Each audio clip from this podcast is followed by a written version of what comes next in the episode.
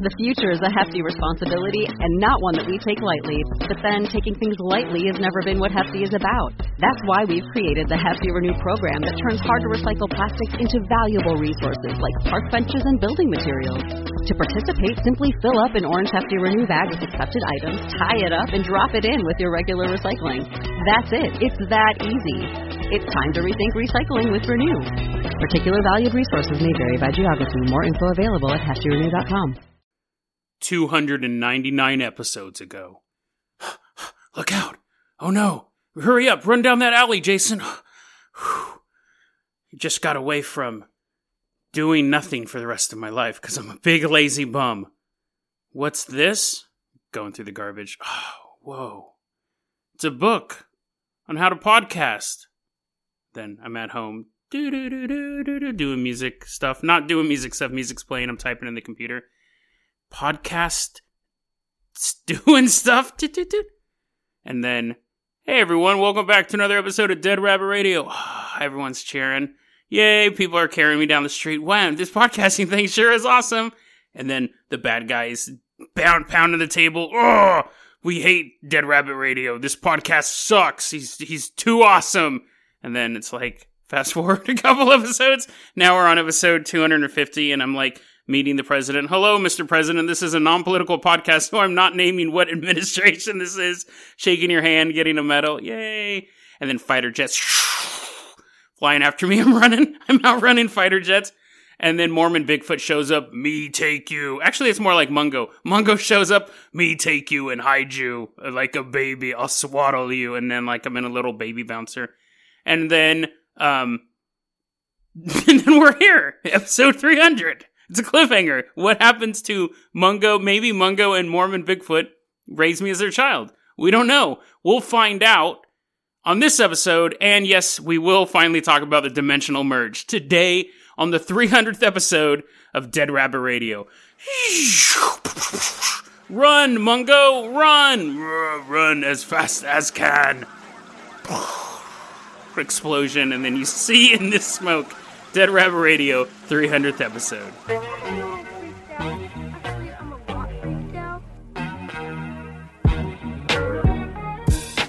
Hey everyone, welcome back to another episode of Dead Rabbit Radio. I'm your host, Jason Carpenter. I'm having a great day. I hope you guys are having a great day too. Let's go ahead and get started here with our Patreons. We got two new Patreons today, and I'm noticing a very bizarre trend. Not that people are supporting my Patreon, but I have about like 34, 35 patrons, patrons. And one time I went to a bar, out of this fancy bar called the Elephant Bar in Sacramento. And I go in, had a bunch of money at the time. I walk into this bar with my buddy Hal.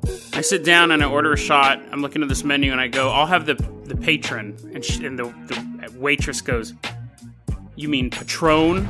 And I look at her and I go, The only reason I ordered that one, because it's the only one I could pronounce on your menu. And she's like, But anyway, so our patrons, this is the new conspiracy. William Thompson is my latest patri patron. Damn it, patron, whatever. He's my he's my latest donator to my Patreon. I have 34 pa- patrons, and three of them are named Will.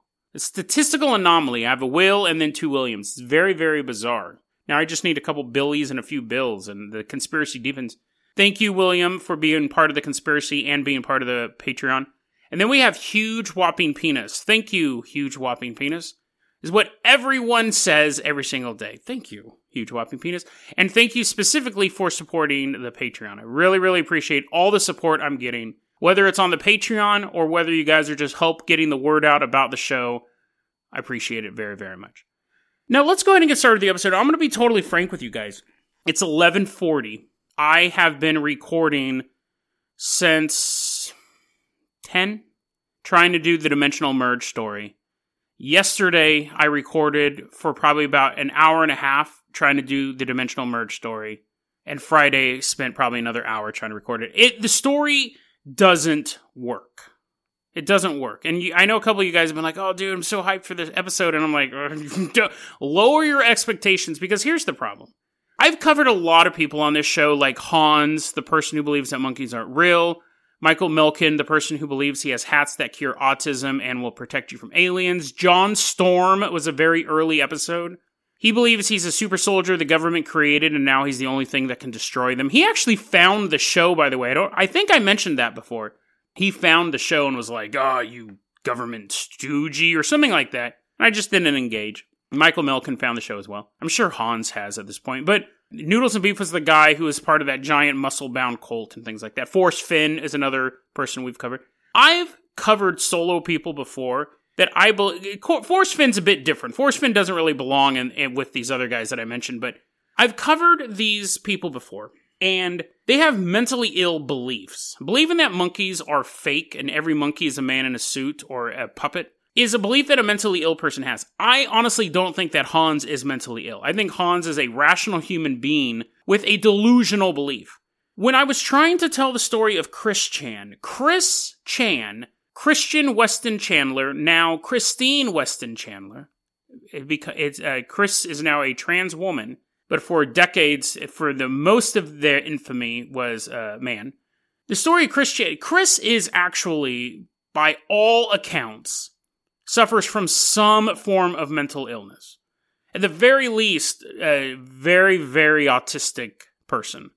And I wasn't having any fun recording it. I really wasn't having any any fun recording it because it's one thing to say, look at this person with this crazy belief. It's another thing to say, look at this person who, by their own account, suffers from severe autism. Let's make fun of this person. I wasn't I wasn't making fun of Chris. I found it very dismal. I was just kind of listing weird things that Chris did. It wasn't fun. It was really boring. It was it seemed borderline mean spirited and I just kept scrapping the episodes, kept scrapping it. Now, we can still talk about the dimensional merge. That's something different, but I really don't want to go into who Chris Chan is as a person. It just wasn't something that fit the tone of the show. It really wasn't. So I, I apologize. I hope you guys understand that rationale. And it may turn out that someone I've covered does actually suffer from a real mental illness. I feel bad about that. But again, I don't think that the other people I've covered are actually mentally ill. I just think they have bizarre or dangerous beliefs, or both. Chris Chan is honestly probably, and I think people who know about Chris, and I, I feel bad that I'm just kind of glossing over a bunch of stuff, but I think people who know about Chris would agree that Chris is probably the most well documented non celebrity of modern times. So there's no lack of resources on Chris, but it just felt gross. It didn't really feel fun. But let's go ahead. We can still talk about the dimensional merge because even though that idea comes from Chris, it actually came from trolls who infiltrated Chris's brain because because Chris is incredibly susceptible to any belief that is put in front of Chris. It was actually created by trolls. But anyways, I think the idea of the dimensional merge can be bigger than Chris, and I hope it can. So we're gonna go ahead, and I apologize for people who who were expecting me to just rip on this mentally ill kid for a half hour. It just didn't have any I didn't like doing it. I, it it was not the tone of the show, and it was just an info dump, and it was just boring. I have at least at least four or five hours of starts and stops trying to tell that story. So we're going to use that as a launching point. I'm explaining all that stuff. We're going to use that as a launching point. Let's talk about what the dimensional merge is, though, because it's honestly something. Because again, I did my due diligence and I kept researching a bunch. I've been following the story Chris Chan for almost 11 years at this point, but we the dimensional merge is something that other people actually believe in. So what is the dimensional merge? Dimensional merge is this. It's kind of a fascinating idea that the fictional worlds out there are real. And it's a, it's an idea that I think people believe in as children. So when you're watching a cartoon, kids are stupid, right? When you're watching a cartoon, as an adult, you understand that that cartoon is fake, but children can't tell the difference between what is real and what is fake. And that's usually a key indicator of how functional a human brain is because by the time you're a elementary school student or especially when you're an adult, you should know the difference that Bugs Bunny isn't real. Even though we covered an episode that Bugs Bunny may be real. What what do we find so fascinating about the fictional worlds? Like we you know for a fact, and I know for a fact that Star Wars is not real. But if someone came to you and said, "You know those are documentaries, right? Like those stories actually happen." Would it give you first off? You'd be like, you mean there really is a Kylo Ren and and all that stuff and the sequels happen? And they're like, yeah, yeah, totally true. You're like, ah. Luke Skywalker fell and hit his head on a bunch of rocks and died. They're like, eh, that's not really what happened, Jason. Watch the movie. But Yes, all that stuff would happen. You, it, it, would it make your appreciation for fiction higher or lower? There are some people who argue that it doesn't have to be real for it to be more entertaining. But I would say that if you knew for a fact that Spider Man was real somewhere out there, that would make things more exciting, more amazing, right? And that's kind of the idea of the dimensional merge. And there are a lot of people who believe that the fictional world is real. And you go, Jason, are you sure about that? Okay, so as I was researching all this stuff and trying to avoid recording more stuff about Chris, I came across some interesting stuff. Let's go to Gay Street. Let's hop on the Carpenter copter. We're flying to a real place. I don't know if it's still called Gay Street. It would be hilarious if it was, but Gay Street, New York City. We're going to New York City, Gay Street, NYC. There's a ghost there known as the Gay Street Ghost, which again is awesome. If I ever become a ghost, I hope I'm a hilariously named ghost. Like the Underwear Bandit or something like that. I guess I don't have to be a ghost to have that nickname, but I hope that my Spectre is eh, like a cool name. Like the Teddy Bear, I don't know, the Teddy Bear Bandit. You don't need to be a ghost to be Teddy Bear Bandit either. I just hope it's something awesome. If I was like the Chex Mix Ghost, that'd be really boring. I'm just haunting your bowl of disgusting cereal.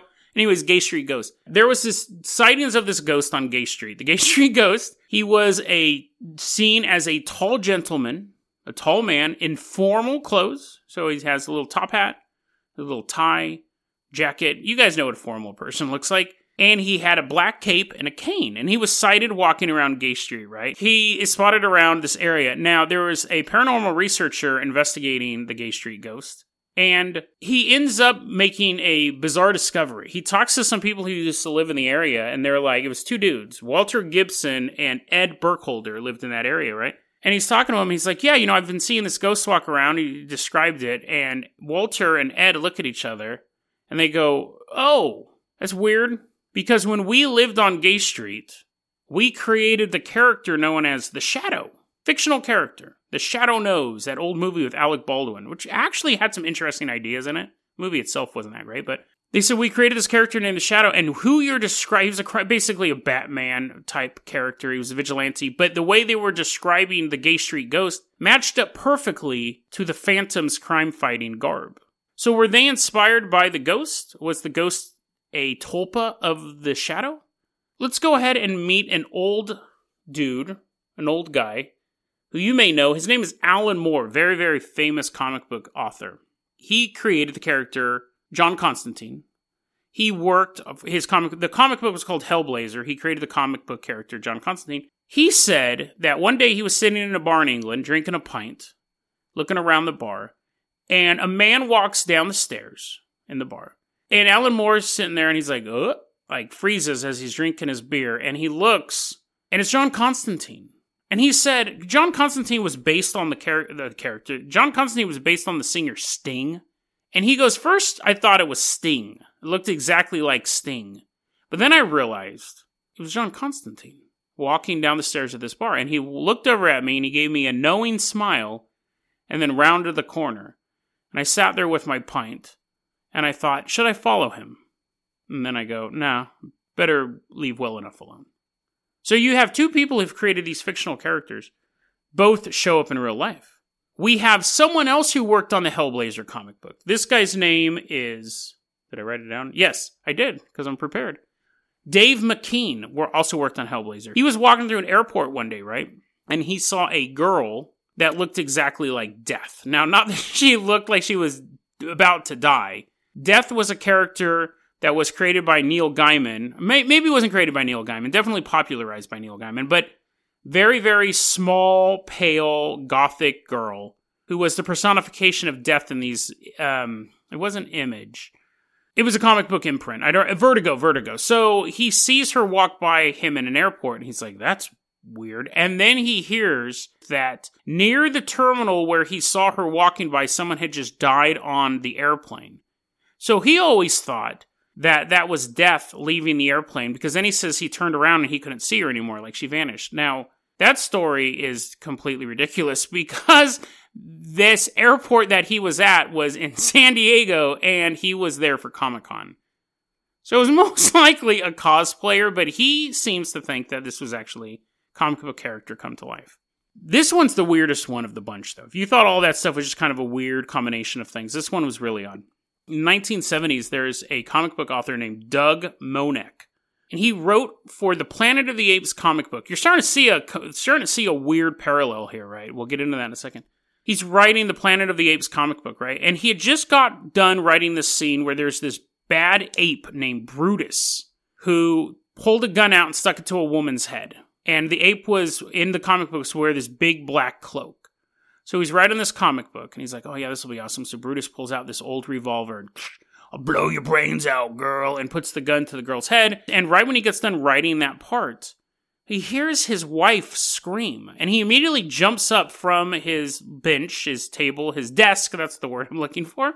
He jumps up from his desk and he runs into the other room. And what he sees is something in a black cloak holding his wife in a headlock, pushing a gun against her temple. Here's this quote that Doug had. It was exactly what I had written. It, it, it, was so so immediate in relation to the writing and such an exact duplicate of what I had written that it became an instant altered state.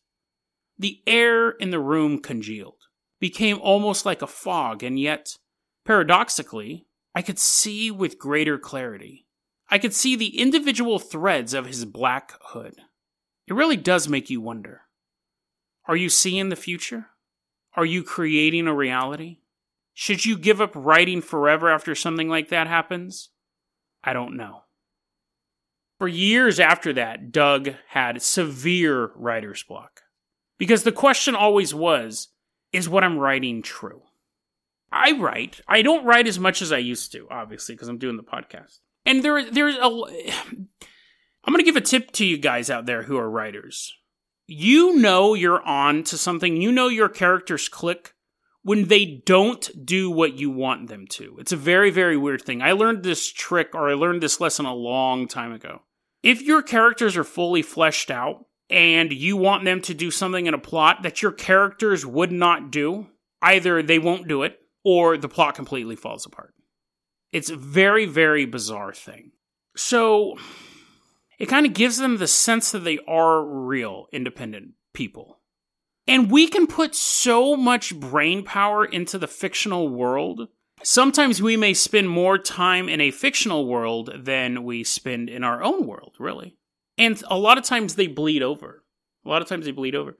There was this study done by Durham University. They said one fourth of people reading books, when they're done reading the stories that they're really involved in, can hear the characters' voices in everyday events. They walk into a Starbucks and they hear a, ahoy, matey, and they look over and there is Captain Ahab serving coffee, which is actually where Starbucks is from. I don't, a lot of people aren't aware of that. That's why they have the mermaid. Starbuck was a character who was constantly drinking coffee during Moby Dick. That's where that name's from. So people will hear voice, have audio hallucinations of fictional characters while they're out doing other stuff. Because you get so engrossed in the novel. The question is, is, is fiction actually true? And the dimensional merge is not just these things. I'm coming back to the dimensional merge is not just these things kind of intruding in real life, but it's actually the doomsday of reality. Because the theory is that, we're taking it to the extremes now, to the extreme, we're taking it to the point where the fictional worlds actually collide with our world. So Chicago becomes not only Gotham City,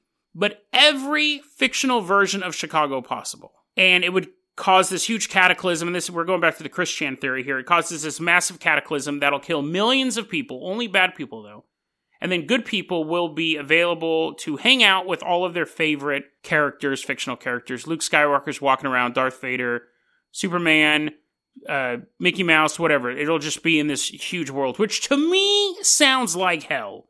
I talked about how much I will enjoy the character of the Joker, but how I would never want to exist in the same city as him. That's basically this times 10.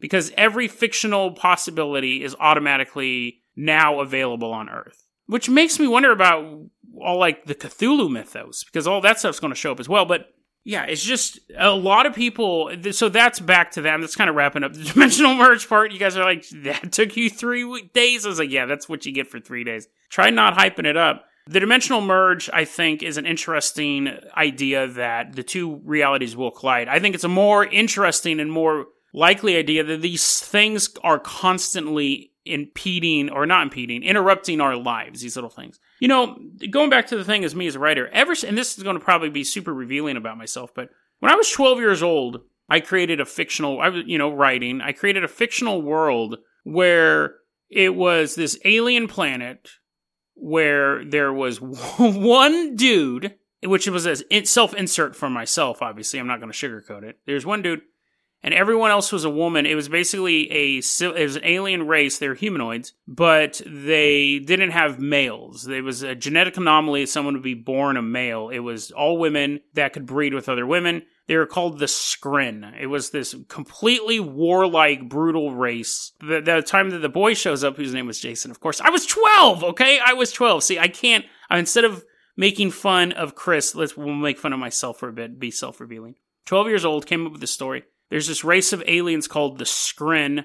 It's all women. This young boy, and by the, they're this completely warlike race. And by the time that Jason shows up, they've basically gotten mired in petty political squabbles and they're traitors and stuff like that. And Jason shows up and is a great pilot. Of course, he's really good mechanically, which is funny because I'm not good at either of those things. And he ends up causing all of this chaos and throws the Empire back into this brutal warlike state, i.e., the way it should have always been. And I told this story to every night. I would tell myself this story is basically my own bedtime story, and I have this storyline carry on. And I did it from probably about like 12, I wouldn't say every night, but a lot of, probably about 12 to 17, 18. I was building this mythos. I was telling this story. And occasionally I would write stuff down. I would either write notes or actually write short stories in this world of the Skren. And then fast forward maybe like 10 years ago, something like that. And I stopped doing it for years and years and years. I came up with another story, which was more like grounded in reality, but it was the same thing. I would basically tell myself a bed- bedtime story, chapter by chapter, every night probably about 10 years ago, I thought. Maybe not even that. I think it was actually only five years ago. I said, I'm going to do a, a gritty retcon. I'm going to do a gritty retcon of the Skren. I'm going to start that story over from the beginning, but now as an adult, having a different viewpoint, I'm going to see where the story takes me. And so I did. I started the story back off with little Jason. It didn't change the name little Jason being born into this world, and it was the same thing. It was actually all the the idea of them devolving to a merchant class that came out of the second version. The original version, I think they were just a, a warlord type class, but there was no reason for why they stopped invading. Because again, I had the mentality of a twelve year old; just people did stuff. When I retconned it, everyone had whole new motivations. The characters were far more fleshed out and I've been telling myself that bedtime story again for years. It's it's kind of just a cool saga for me, and I can look back and go, "Oh yeah, like this is where book one would end. This was a perfect ending point where they just wiped out all these pirates and stuff like that." But going back to my original thing, I've gotten to the point in the story where I've kind of hemmed myself in because all of the characters have grown so much and I know where I want the story to go. And sometimes I'll lay down to go to sleep and I'm like, chapter 27, book 8. And I'll go to tell the story and the characters just stand there. Like I can't I've I put them in I've I've set them up to a point where the characters are all at such an impasse with each other that they don't do anything. So I know that I've put them because the characters are so this is what's so bizarre. The characters are so fully fleshed out that when Sarah and Jason, who are bitter rivals, are now face to face, they just stand there. it's fa- It's so fascinating because they have this huge like will they or won't they type relationship. You know what's really weird about the story too is you think it would be wish fulfillment, but the Jason in the story gets crapped on ten times more than I ever have in real life. It's very bizarre. And the Jason in the story is very like, I have no friends. Nobody cares about me. If I could, I would leave all of this behind, but I can't. And on in the real world, I'm like, dude, everything's awesome. It's fast. I almost feel that I would like to fly a spaceship and blow stuff up, but that fictional character would love to sit in a living room and do a podcast and be done with everything else. Not a happy go lucky person at all. It's very bizarre that that's the fictional, that's my Mary Sue. It's someone who's miserable all the time, even though surrounded by all this sci fi technology. But yeah, they'll just sit. I'm at this point in the story where they're actually sitting on a balcony, and I've been stuck in that part of the story for probably like two or three months. And I've thought, should I retcon it again? And I was like, no, there has to be an ending to this story. So to go to Doug's point, like, is it, is somewhere out there in the galaxy these characters sitting on a balcony? Like, am I channeling this? Which I, I don't really believe that. But that's a that's a feasible that's a feasible answer for the whole thing.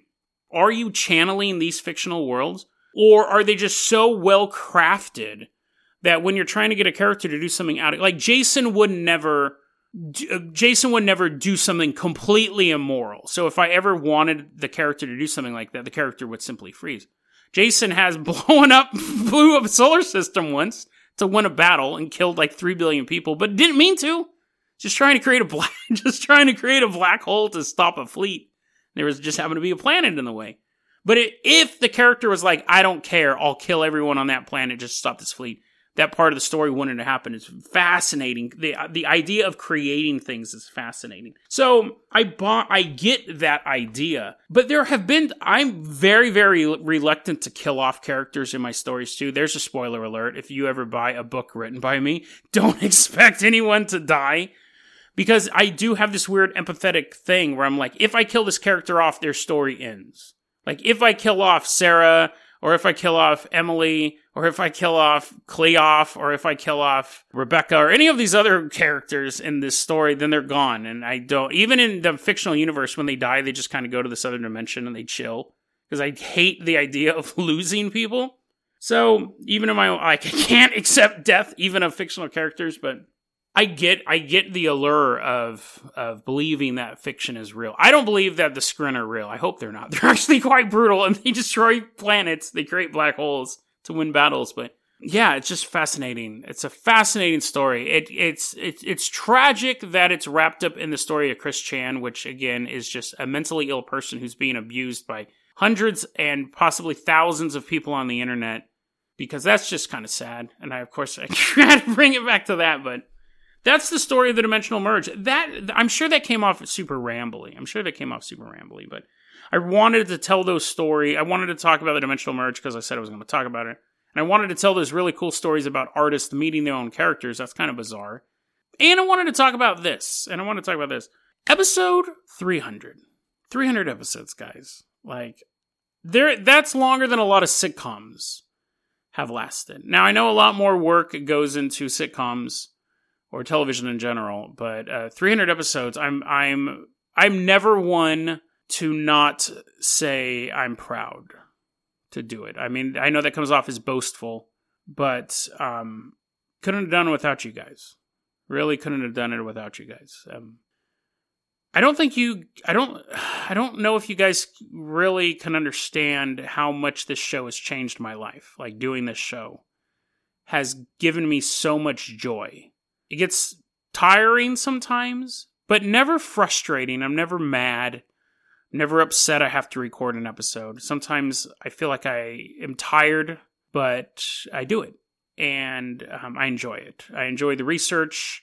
I enjoy presenting the stories. I wish I was a more ahead on my research. That's probably my biggest regret with this show is the day-to-day struggle sometimes to find the stories but that's a Jason thing. If I had spent, if I spend more time, I haven't been playing Minecraft recently because I've been focusing more on doing the research. I need to have a dedicated time to do Minecraft. But I, but anyway, so that's dedicated time to do Minecraft. But I need once I get when I I have a good week when all my stories are ready to go. When I have all my stories researched and ready to go, that's what I really enjoy. But I don't think you guys, I don't think I've ever really imparted on you guys how important this show is to me and how important you guys are to me because it's a community. It's amazing.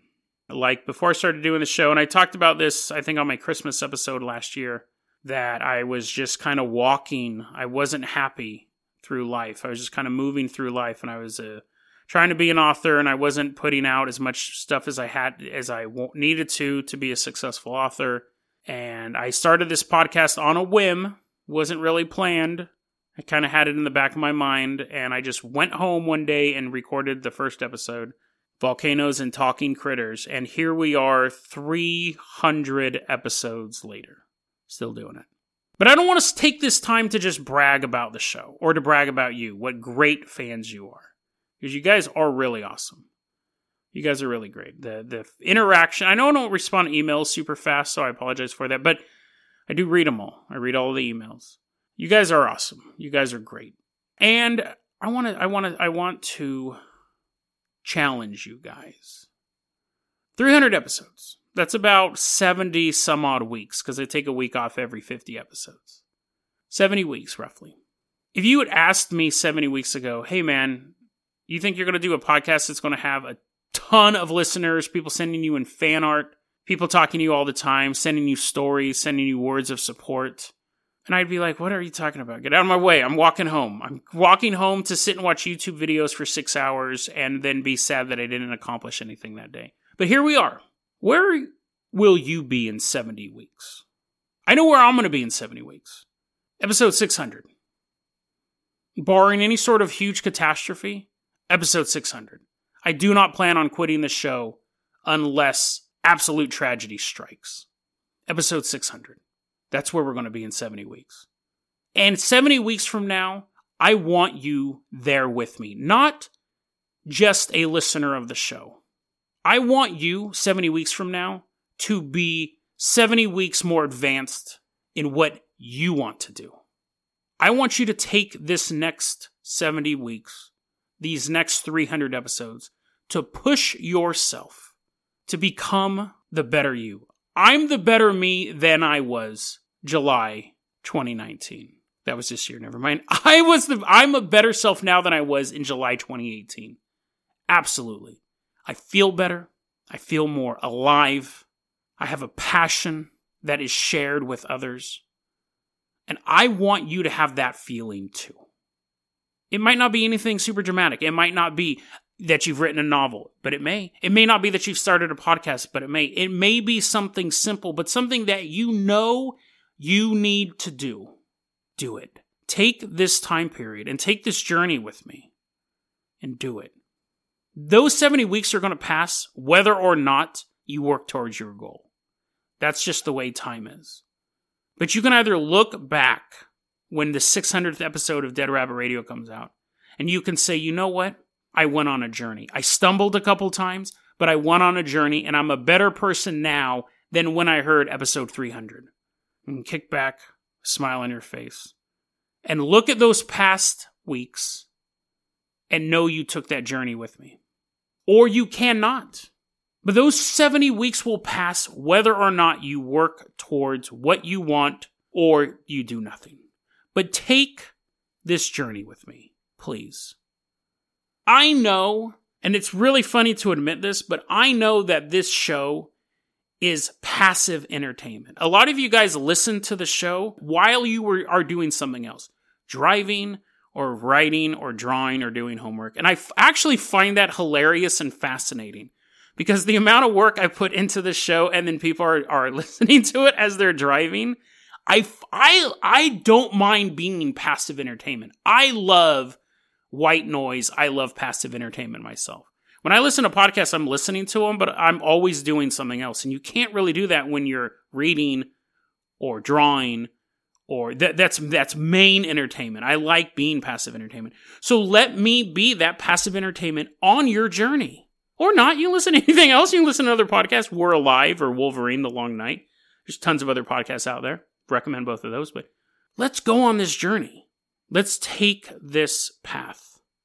Because I don't know about you, but this next year for me is going to be the best one yet. I know that for a fact. So I want you to be on that journey with me. Because far as I'm concerned, this next year is my best year ever. And then the next one will be even better than that. But this next year is the start of that. I don't care what the Chinese say. This next year is the year of the rabbit. DeadRabbitRadio at gmail.com is going to be your email address. You can also hit us up at facebook.com slash deadrabbitradio. Twitter is at deadrabbit. Dead Rabbit Radio is the daily paranormal conspiracy and true crime podcast. You don't have to listen to it every day, but I'm so, so glad you listened to it today. Have a great one, guys.